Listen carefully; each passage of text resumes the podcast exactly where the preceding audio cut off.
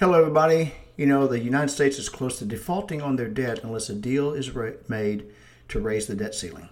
Let's open our eyes to a bigger threat, though China.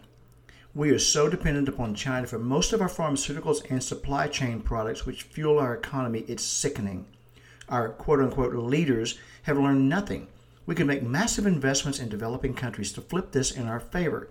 Yes, it would require time and energy but maintaining the status quo will cripple us in the future. It is a recipe for disaster. China is building a naval base in Equatorial New Guinea. This is the first naval base on the Atlantic Ocean to be maintained by an enemy of ours. You know, if you remember, the Atlantic is one of our borders. We must take the steps to decouple from China while bringing economic prosperity to other countries. Oh, by the way, we won't default. It's just political theater we go through every few years.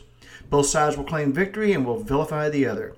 Email your congressmen and senators demanding we solve our bigger problem, which is China, and that is something to consider.